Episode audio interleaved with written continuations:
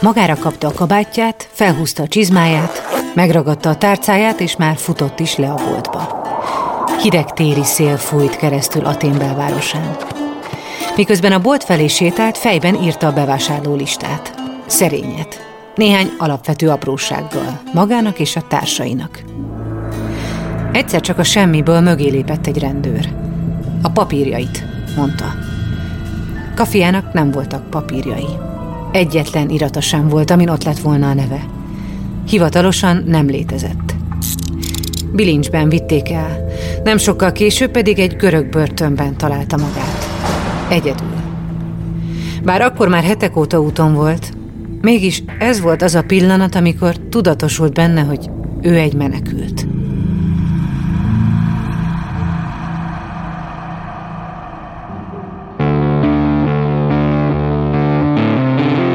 Lovas Rozi vagyok. Ez az Egyszer Lent. Egy podcast azokról, akiknek hatalmas pofont adott az élet. Megjárták a gödör mélyét, de sokkal erősebben másztak ki belőle.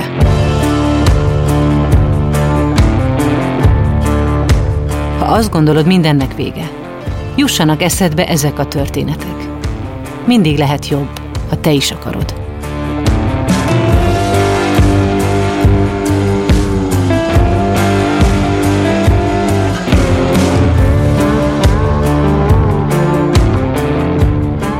23 éves Kafia Makti Szomáliában született. Szülei korán elváltak, így gyerekként testvéreivel és az édesanyjával élt együtt. Egy nap anyja azzal a hírrel jött haza, hogy apja eladta az akkor 14 éves lányt. Ezért akarata ellenére férjhez kell mennie egy idősebb férfihoz. Szomáliában ez mindennapos dolog. Bár kultúrájuk és szokásaik más diktáltak, Kafia édesanyja nem ilyen sorsot szánt a lányának. Pár napig rokonoknál bújtatta, majd utolsó esélyként egy vadidegen embercsempészre bízta a lányát. Annak reményében, hogy el tudja szöktetni őt nyugatra, ahol egy jobb, felvilágosultabb, szabadabb életben lehet része. Kafia teljesen idegenek társaságában napokig étlen szomjan gyalogolt országokon keresztül. A görög határon autóbalesetet szenvedett és börtönbe is zárták. Megpróbáltatásokkal teli egy éven át tartó útja Szomáliából, Iránon, Törökországon, Görögországon és Szerbián át Magyarországra. Egészen a Fóti gyermekotthonba vezetett. Ennek már kilenc éve. Azóta megtanulta a nyelvet, barátokra lelt, érettségi után pedig felfedezte a divatipar. Ma sikeres modell, két éve pedig már magyar állampolgár is. És ami még ennél is fontosabb, nő, aki szabadon dönthet a sorsáról. De a története nem így kezdődött. Ezt a műsort azért tudtuk elkészíteni, mert a Generáli biztosító szponzorként mellénk állt. Hallgassátok meg, miért fontos nekik, ami nekünk is. A leggyakrabban a semmiből jön az a bizonyos pofon, ami a padlóra küld. Elveszíted a munkád, a társad, vagy a saját egészséged mondja fel a szolgálatot. Ahányan vagyunk, annyiféleképpen vagyunk rosszul, és annyiféle támogatásra vágyunk. Mi a Generalinál abban hiszünk, hogy empátiával, személyes kapcsolattartással és rátszabott megoldásokkal úgy tudunk segíteni, ahogy neked a legjobb. Azért támogatjuk az Egyszer Lent podcastet, mert tudjuk, hogy ezek a történetek nem csak elgondolkodtatnak, hanem segítenek abban, hogy jobban odafigyeljünk egymásra, és ezzel megelőzhetjük a bajt, vagy csökkenthetjük azok súlyosságát.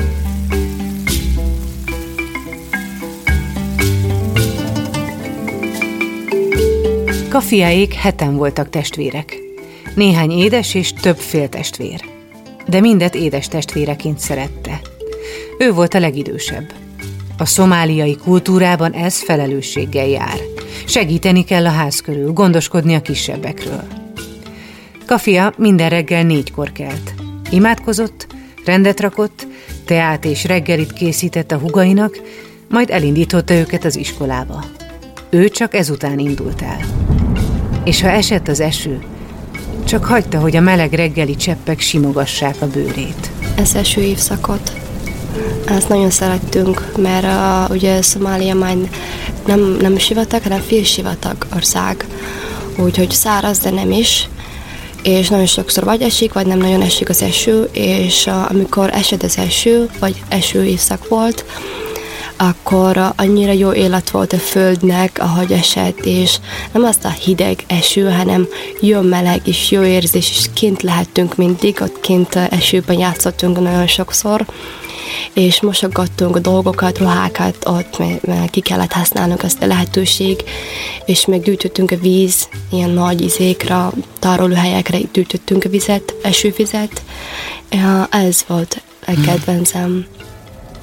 Aztán, amikor az egyik nap édesanyja azzal a hírrel érkezett haza, hogy az apja eladta egy idősebb férfinak, Kafia élete egy pillanat alatt megváltozott. Először láttam, hogy valamit rossz hír akar mondani, ezt észrevettem, mert és aztán elkezdett sírni, és aztán elmondta, hogy mit tett az apukám, és mondta, hogy nem baj, majd valahogy megoldjunk, valamit csinálni fogunk, és így rögtön eltervezte, hogy ne is jöjjön, mert lehet, hogy jötte volna, és akkor el, elviszi engem, mert ezt megteszi, megteheti.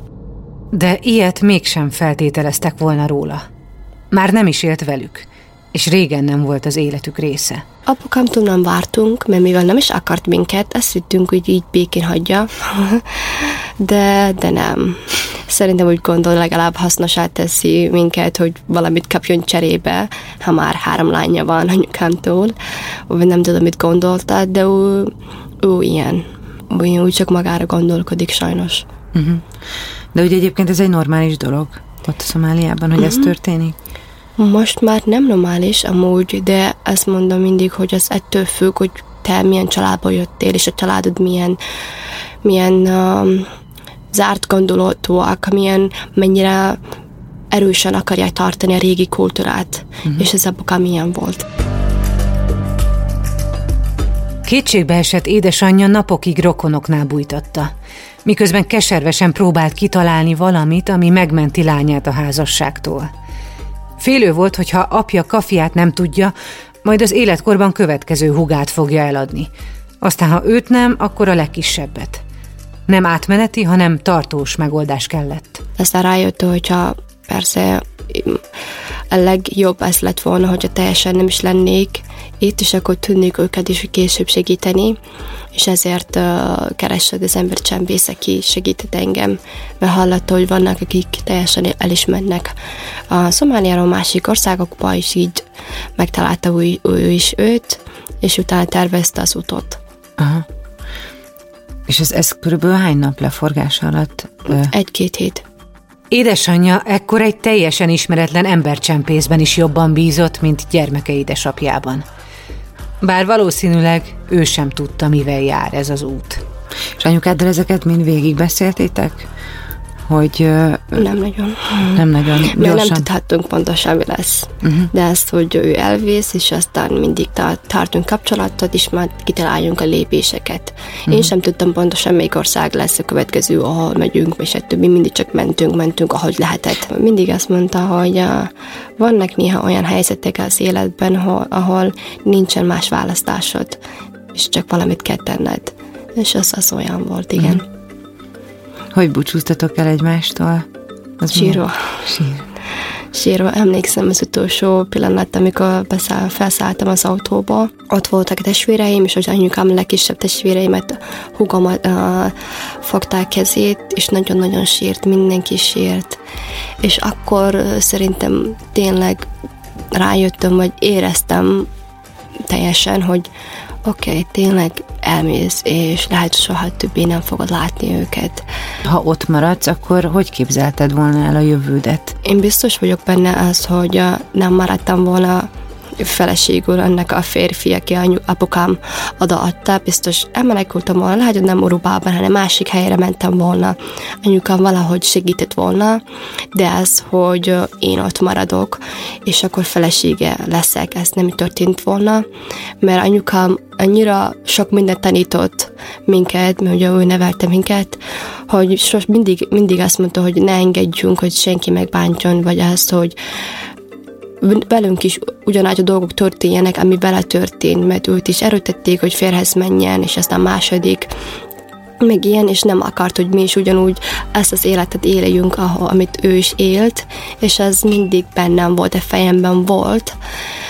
Azok miatt tudtam, hogy biztos valamit csináltam volna, de ez, hogy konkrétan mit, mm. most már szerintem nem is tudom. Kafia akkor úgy érezte, bármi is jön, rosszabb úgy sem lehet. Bátor volt. Meg akarta védeni a hugait és önmagát is. Így útnak indult.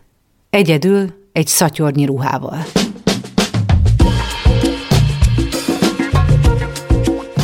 Törökország, Görögország, Görögország, Szerbia, Szerbia, Magyarország. És ezt tartott egy évig.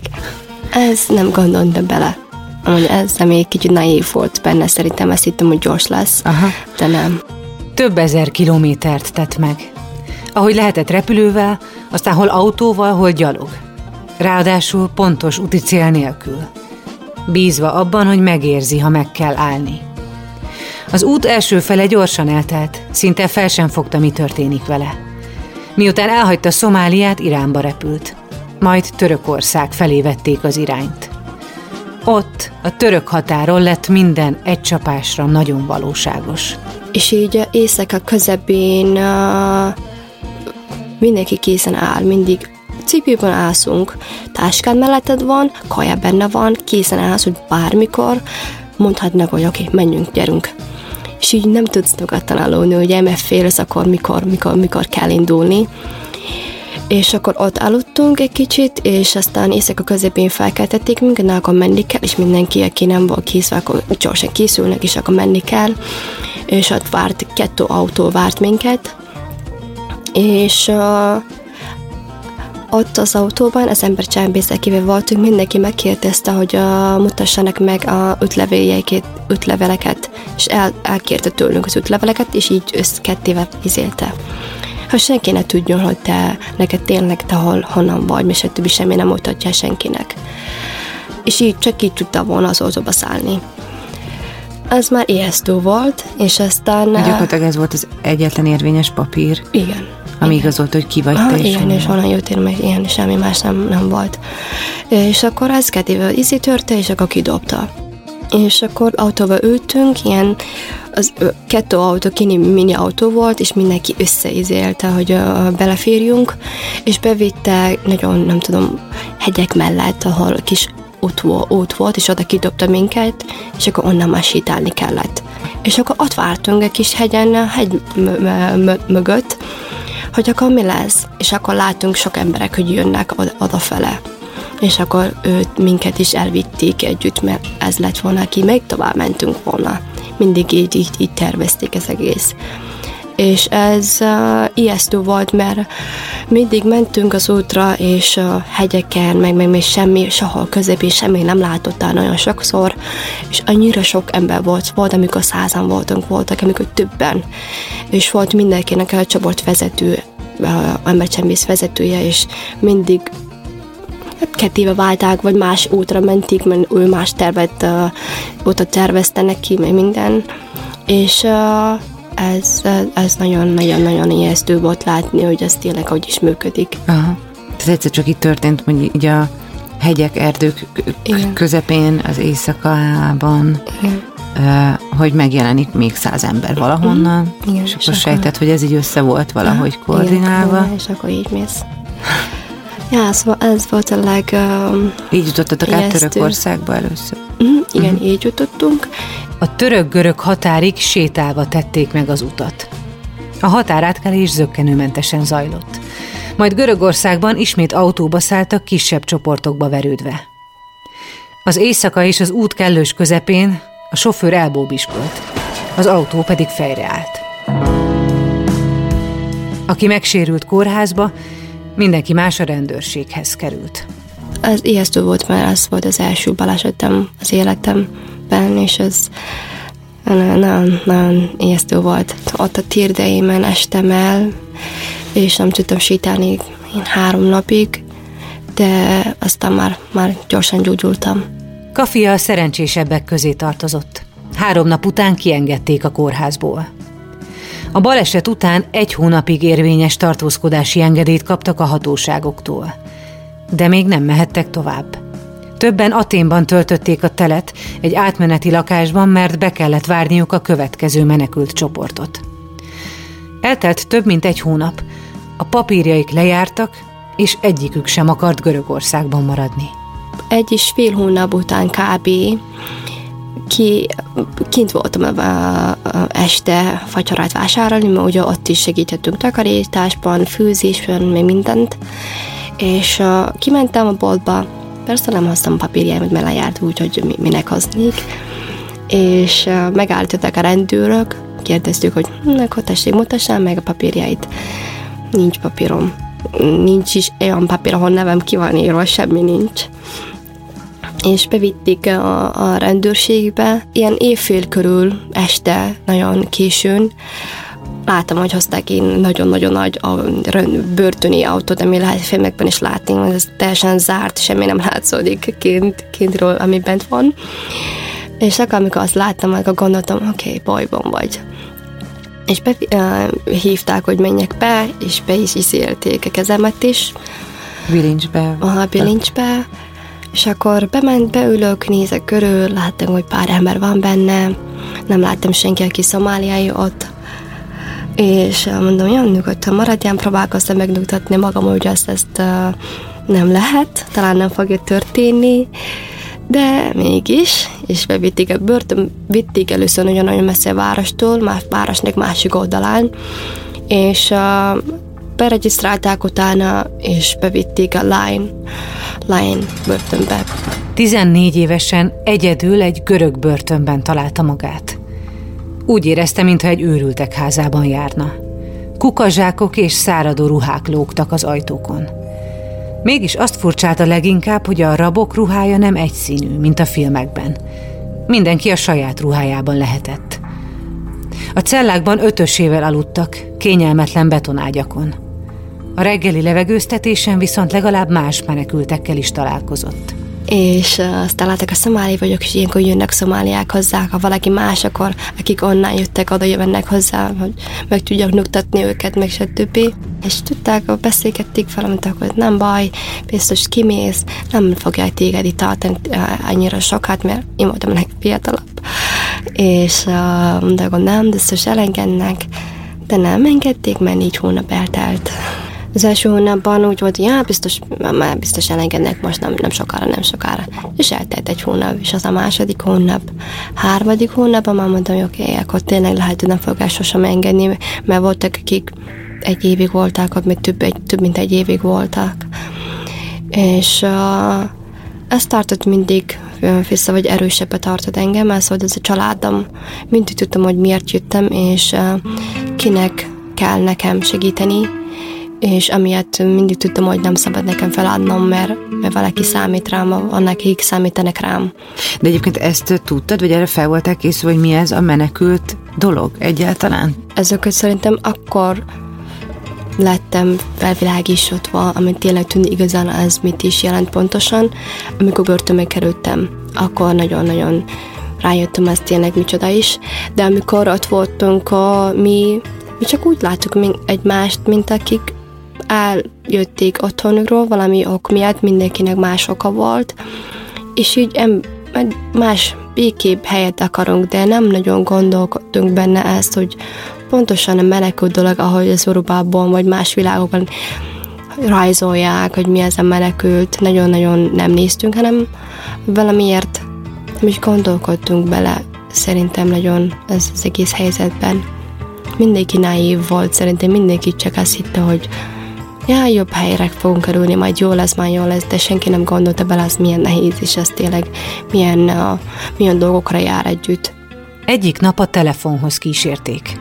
Felhívhatott egy embert. Kafia két telefonszámot tudott fejből, az anyjáit és az embercsempészét. Az utóbbit hívta. Jól döntött. Megígérték, hogy keresnek valakit, aki segít. Nem sokára hoztak neki pénzt és ruhát is. Négy hónapot töltött börtönben. De mindig látunk, hogy valaki kimegy az a négy hónapon belül, és nem te voltál a listán. Mert szokták bezárni a szajtókat, és akkor jönnek a rendőr egy listával a, azért a szajtó előtt, és akkor kimondja a neveket és oda állt, egy nő rendőr volt amúgy pont, és oda állt, és mondja, kimondta a nevemet, és uh, nézem rám, néztem rá, így csodálkoztam, hogy tényleg jól hallottam a nevemet. És nézte vissza rám, és mondta, szeretnél kimenni? De igen, akkor pakolj, és akkor gyere, menjél. És uh, úgy, úgy, úgy elengedje, nem hittem el, hogy most tényleg csak úgy döntötték, hogy elengednek, de örültem neki persze. Az első útja a menekült szállóra vezetett, de korábbi társai már tovább álltak. Megint magára maradt. Aztán egy újabb csapathoz verődött, akik szerencsére nagyon segítőkészek voltak. Most visszamentem Görögországba azóta, most amióta lettem igen? a magyar állampolgár, igen. Nagyon ijesztő volt most is visszamenni. A témba? A témba, aha. Annyira, annyira ijesztő volt, hogy nem nagyon tudtam élvezni magamat mindig néztem izé, mögöttem, hogy tényleg mit, mi fog tudni, most mikor fogják izé kérni valamit. Azért tudtam, hogy most már van munka miatt mentem, odakedés miatt mentem pont, és ijesztő volt. Kicsit visszajött a tróma, ami, ami történt ott. Az új csapattal néhány napon belül tovább utaztak. A következő úti cél Szerbia volt. Az autóból esett és a börtön után Kafia azt hitte, túl van a nehezén hogy milyen megpróbáltatások vártak rá, és hogy végül hogyan kezdte el az új életét Magyarországon, a szünet után elmesélem.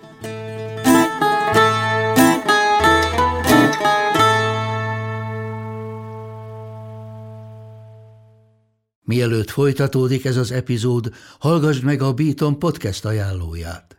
A szavak hihetetlen erővel bírnak. Lehetnek akár alapkövei egy új életnek. Én egy aprófalú cigánytelepén nőttem fel, ahol ahelyett, hogy az esti tábortűz mellett anekdotáztam volna a többiekkel, inkább a holdfényében letűnt korok nagyjait olvastam. Petőfit, Adit, Kosztolányit. Orsós Lajos vagyok, a Pont Elég házigazdája. Meghívlak egy pár perces kikapcsolódásra. Ha szereted az irodalmat, a klasszikusokat vagy a kortárs gondolatokat, akkor tarts velem, mert néha egy pár jó szó pont elég ahhoz, hogy szebb legyen a nap.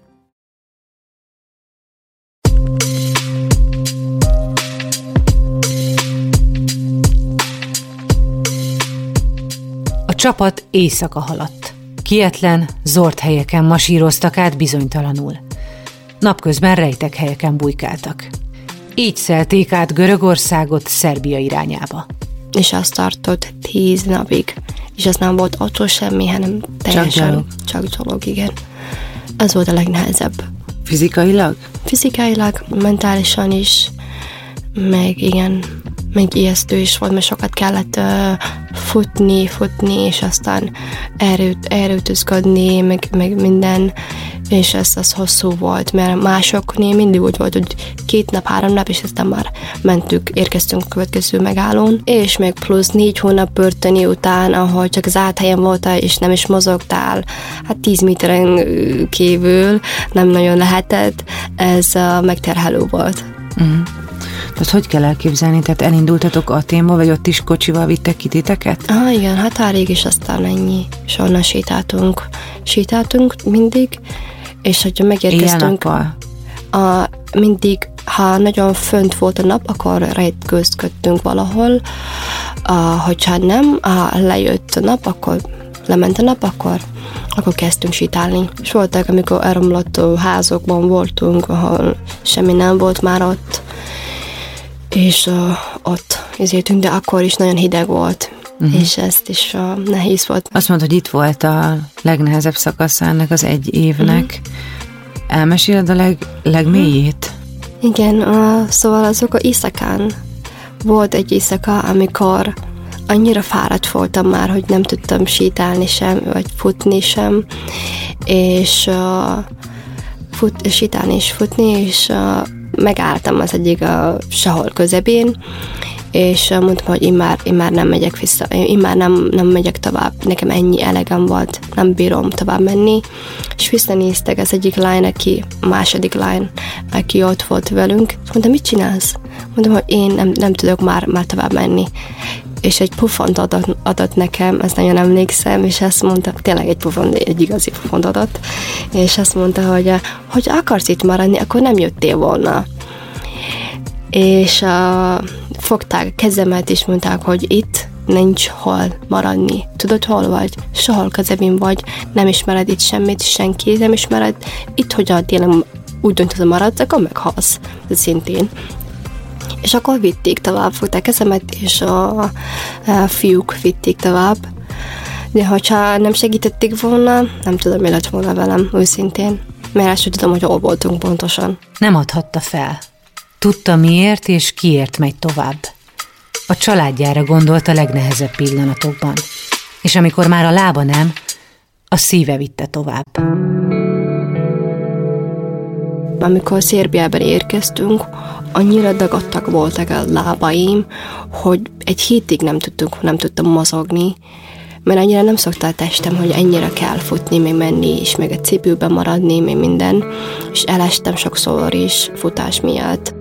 Szerbiában csak nem egy hónapot töltött egy menekültáborban. Szüksége volt a pihenésre és az időre, testileg és lelkileg is. De nem akart maradni.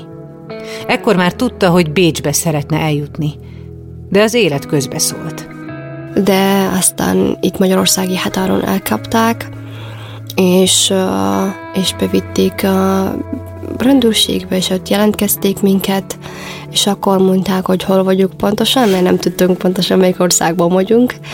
És am- amúgy először, amikor a rendőrök megállították az autó, ahol voltunk benne, ott megkérdezte az egyik srác, hogy hol vagyunk pontosan, rendőr, rendőrtől, és azt mondta, hogy Hungária, Hungária.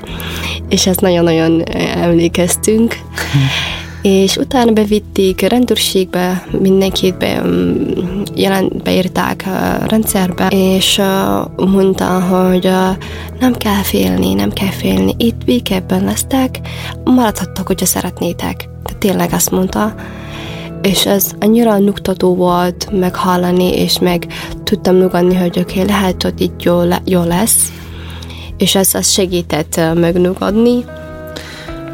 De ez azért Ritka. Mai ritka. most a, ez nagyon ritka. Szerintem jó most dolog, tehát ez még a hosszú idő, vagy egy év, vagy mm-hmm. nem mhm. is tudom, e- ekkor már hol Egy év után már teljesen elromlott, szóval nem tudom most mit mondanának rendőrök. De hogy, de hogy a, ez alatt a menekülési időszakod alatt a nagyon kevés jó szó közül. Ja, igen. Az egyik. Igen, igen, igen. Kafia Magyarország mellett döntött, és bekerült a rendszerbe. Újra lett neve. Ez biztos, az volt fejem, hogy ezt biztos, hogy ez lesz az utolsó megállom, tovább nem. De azt, hogy pontosan mit akarok lenni, és mit akarok csinálni, fogalmam nem volt. Nem, nem tudtam, mit, mit kell csinálnom, de egy dolgot tudtam, hogy egy lépés, másik lépés, ugye, és akkor ugye ott, amikor jöttünk, már tudtunk járni magyar órákra rögtön. Kafia igyekezett beilleszkedni. A Fóti gyermek otthonból járt iskolába. Barátkozott a nehéz magyar nyelvvel és az emberekkel is. Az érettségire készült. Nem csak az ország, a kultúra is teljesen új volt neki. Mik voltak egyébként a legszembetűnőbb különbségek az otthonodhoz képest? Szerintem az, hogy én, mint nőként, hogy uh, milyen más az élet itt, meg, meg ott. Uh-huh. Ott például, mint nőként, semmiféleképpen nem mentem volna este Hát naplementése után sehol, hanem Szomáliában mindig otthon maradtunk. Itt pedig járkálunk mindig éjszaka közepén, még ilyen. És ezek a legkülönböző szerintem hát különbségek, és még emlékszem, amikor jöttem, és az iskolában télen például volt, télen ugye négy órakor már, már sötét van, és akkor még az iskolában vagy, Igen. este, estenek számít nekem, mind mindig, és mondom, hogy este négy óra van, már sötét van, és haza kell menni. Mikor hazamész, az már 6 óra, 7 óra körül, és akkor már féltem hazamenni, és ez egyik srác, aki ott élt, mondta nekem ez egyik napon, hogy estén, hogy nem kell félned itt, és senki nem fogja semmit csinálni veled.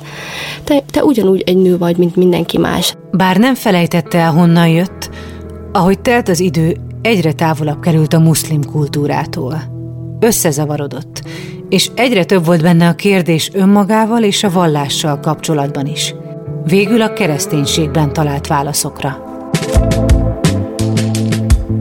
Lehet, hogy valaki azt gondolja, hogy az Allah az igazi, az Isten Isten, Jézus, más Istennek mindenki egy nevet adja, de nekem az volt a fontos, hogy legyen, van, Isten is létezik, csak azt, hogy ki, ez mindenkinek más a neve. Könnyű példa, ami, ami én akkor még gondolkodtam, az volt, hogy én Szomáliába jöttem, Szomália egy muszlim ország. Az anyukámnak nem az első gondolata, nem az volt, hogy Szaudi Arabiába küldjön, vagy egy muszlim országba, hanem Európába küldött, ahol ki laknak, nem a muszlimok laknak persze. És akkor miért? Ezért, mert itt az emberek segítenek. És hogyha Szaudi Arabiában más országban mentem volna, tudom, hogy nem segítették volna, mert sosem csinálták ilyet, és olyan borzalmas sztorikat hallottunk. És ez annyira rossz, rossz vélemény, rossz gondolat, vagy a, nem gondolat, hanem tény volt, hogyha a vallás akkor jobb, az iszlám jobb, vagy igazabb, mint a keresztény, akkor hogy lehet azok az emberek uh, jobban tudják segíteni nekünk, mint a, a mi saját emberünket? Akkor hmm. ott már van hiba. És amiatt volt, választottam a keresztény, hogy nem, több más dolog is van, de ez volt az első gondolat, amit ami miatt uh, választottam a keresztény, mert hogyha jobb uh, Allah, akkor mentem volna már a muszlim országba, de nem így, így, így mm. lett. És emlékszem, hogy egyik napon úgy döntöttem, hogy nem fogom hordani kent. és akkor levettem, és a hajamat fölfogtam, egy izé, hosszú hajam volt akkor, és uh, kimentem, mert pont szerintem Budapestre akartam jönni, és látták engem a szomáliák, mert ott éltek meg szomáli fiúk, és néztek rám, mondta, mi történt káfiával? Ez a, hogy, hogy járkálok, hogy megyek ki kentő nélkül. És ők már rájötték, ja? akkor én már más útra indultam, és nem ugyanaz az útra fogok menni, mint ők, és az annyira ijesztő, hogy éreztem a lábam remekték, de tényleg remekték, hogy csak nem, nincs rajtam kendő. Csak amiatt lehet látni már a hajamat. Kafia egyszerre érezte magát kendő nélkül mesztelennek és új, szabadabb embernek is. Attól viszont rettenetesen félt, hogy az új életére, új énnyére és vallására hogyan fog reagálni az édesanyja, aki, bár az út során, amikor csak lehetett telefonos kapcsolatban voltak, mégsem tudott mindent. Aztán elhatározta, hogy könnyít a lelkén, és mindent elmesél neki felszabadító volt, és utána is egy kicsit szomorú, mert uh, minden mást elfogadta, de ezt a részet, hogy én keresztény vagyok, ezt nem. És a legfurcsább az volt, hogy uh, én tudom, anyukám szereti, imádja, minden megtennem most, és megtenne mindent, amit tudja tényleg. És uh, a legfurcsább csak az volt, uh, hogy a vallás annyira fontos nekik, hogy nem tudják elképzelni, hogy más lehet, más, más igazság lehet. Mm. És azt megértem, mert ők nem látták más világot, és ez nekik csak az az egyáltalán dolog, amit tudják róla. És a szomorú dolog az volt, hogy a, a, én segítettem neki, nagyon sokszor fizekültem neki pénzt, amennyire tudtam mindig, és azt mondta nekem, hogy ha én keresztény maradok, akkor azt, amit én küldök, ez nem tiszta pénz. De a hugom, aki ott van, ő nyitott volt erre ha, engem végighallgatni, és megmondta is, hogy szívesen olvassa a Bibliát, és akkor beszél, beszéljünk róla, és többi. Úgyhogy szerintem van remény a fiatal generációknak, uh-huh. de többieknek sajnos nem tudom. Kafia még a 2015-ös nagy menekült hullám előtt érkezett Magyarországra akkor még egészen mást jelentett menekültnek lenni. És bár a magyar határőr kedves szavait a mai napig nem felejtette el, és a rendszer befogadó volt vele, bőven érték atrocitások is. Az iskolába indultam a reggel, és egy hölgy, hölgy állt, jött mellett, mögöttem, és fogta kezé mellette volt egy kislány, és kezét fogta a lányát, és nézte engem, és mondja, hogy mennyi vissza te néger, honnan jöttél, mennyi vissza te országokba mesed, mi nem akarunk téged itt, meg ilyesmiket mondta, és az annyira szomorú volt, nem ezt, hogy miket mondta nekem, hanem ő milyen példát fogja mutatni ezt a kis lánynak. Ö... Szerintem nem is tudják, mi ez a menekült, úgyhogy szerintem csak ők ennyit fogják mondani, amit hallották, vagy hérekben, vagy valaki más. Uh, és uh, nem hiszem, hogy amúgy tudják, miről beszélnek őszintén, amikor valamit mondanak az emberek. És mit mutatnál, mondjuk, ha egy képet az életedben mutathatnál egy ilyen embernek, vagy egy mondatot elmondhatnál hmm. neki, hmm. mi lenne az, amitől ő azt gondolod, hogy talán megnyílna egy kicsit a elméje, és többet hmm. megértene abból, amit te vagy, hmm. vagy a hozzád hasonló sorsú hmm. emberek? Én azt mondanám, hogy én, én ugyanúgy egy ember vagyok, mint te. Őszintén ennyi, és más nincs. De ha megmutattam nekik, hogy én is ugyanúgy dolgozok, élek, nekem is vannak ugyanaz a nehézségek, ami neki is talán van, még lehet pluszt is, ami más. És ha, ha ezeket látná, rájönne, hogy na, tényleg ők is ugyanaz egy úgy emberek, csak másik országból jöttek, de ezért nem vagyunk más, hanem emberek vagyunk elsősorban. Nem csak a menekülés évei, de az azóta itt töltött idő is nagy hatással volt rá. Sokkal nyitottabb vagyok mindenre, mint a régen. Régen is kíváncsi voltam, de talán nem voltam annyira nyitott. Nem tudtam elképzelni, hogy sok minden lehet, és nem kell egy csoportban tartoznod. Azt hittem, hogy egy csoportban muszáj tartoznod, vagy szomáli lenni, muszlim lenni, csak ebben az közegben maradni, mert ilyen. De most már nem gondolkodok ezzel. Ezt hiszem, nem hiszem, hogy senkinek kötelező egy dobozban lenni, hanem ott lehet, ahol akar.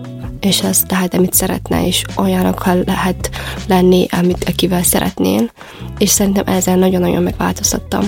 Őszintén mondva, nem tartozok szomáliai emberek között, nem, szoma, nem tartozok egyáltalán muszlimok, magyarok között sem, muszlimok között sem, keresztények között sem, mondjuk a családom között sem, mert tőlük is más már nem annyira ugyanaz a gondolataink, és ezért mindig úgy érzem magam, hogy mint a különálló ember lennék, aki aki szeretne mindenkit elfogadni, vagy azt, hogy mondani, hogy nem nagyon számít ezt, hogy tényleg honnan jöttél, és, és ezt, hogy milyen háttérből jöttél, és ezt, hogy szomáli vagy, vagy, vagy-e, vagy magyar vagy-e, vagy színes bőrű vagy-e. Most arra otthonra talált Magyarországon. Modellként dolgozik, szabad idejében pedig a hozzá hasonló sorsú embereken, családokon és szomáliai lányokon segít a Közel-Afrikához alapítvány nagyköveteként. És életében először jól érzi magát a bőrében. Mindig jobbat lehet csinálni, mindig többet lehet csinálni, ez az a igazság. Valaki meghallgatja ezt, lehet, hogy ő valamit tudna tenni, valamit és ezért megpróbálom mindig az én részemet megcsinálom, de hogyha valami pluszat meg tudok, azt is megteszem. De inkább mondjuk most próbálkozok mindig önkéntesként dolgozni, mint nagykövető lenni, aki, akikhez tudok, akik tudom, hogy tudnak segíteni az emberek, nőket, gyerekeket, szót tovább vinni. Őszintén, mert most úgy érzem, hogy nem hagyom ki semmit, és minden lehetőséget kihasználok, és most szerintem igen boldog vagyok, mert most érzem igazán, hogy most élek. Bár a Magyarországra érkező menedékkérők száma évről évre csökken, sokan hagyják el Kafiához hasonlóan otthonukat egy jobb élet reményében. Kafia Magdi hosszú utat járt be. Története pedig tökéletes példája annak, milyen küzdelmes sorsok és bátor emberek bújnak meg egy retteget szó mögött elképesztő utat csináltál végig. Megérte? Uh-huh. Megérte. Nehéz volt, de ez így kellett pont, hogy ide jöhet, most itt is tudjak ülni. Hogy megérte, igen. És ugye lecsukod a szemed néha mondjuk, és az otthonodra gondolsz, akkor mi jut eszedbe? Ezek a pillanatok, amikor anyukám testvéreimmel és anyukámmal játszottunk az esőben. Ez jön mindig eszembe.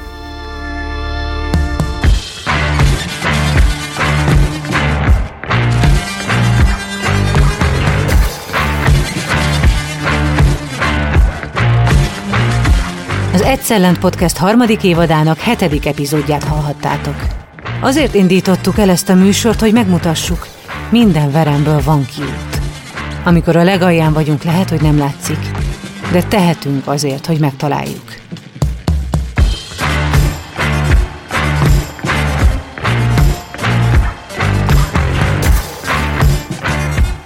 Az epizód szerkesztője Forró Boldizsár, a szövegíró Horváth János Antal, a zené és utómunka szerkesztő Szűcs Dániel, a kreatív producer Román Balázs, a producer pedig Hampuk Rihárd volt.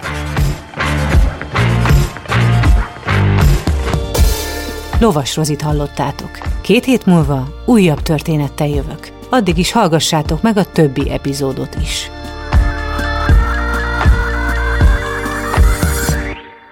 Beaton Studio. Vidd magaddal ezt a történetet. Ha van lehetőséget, kerüld el a bajt. Ha pedig már benne vagy, ne feledd, minden gödörből van kiút.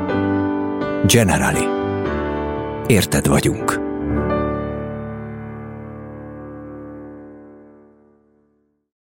Ez egy Béton podcast.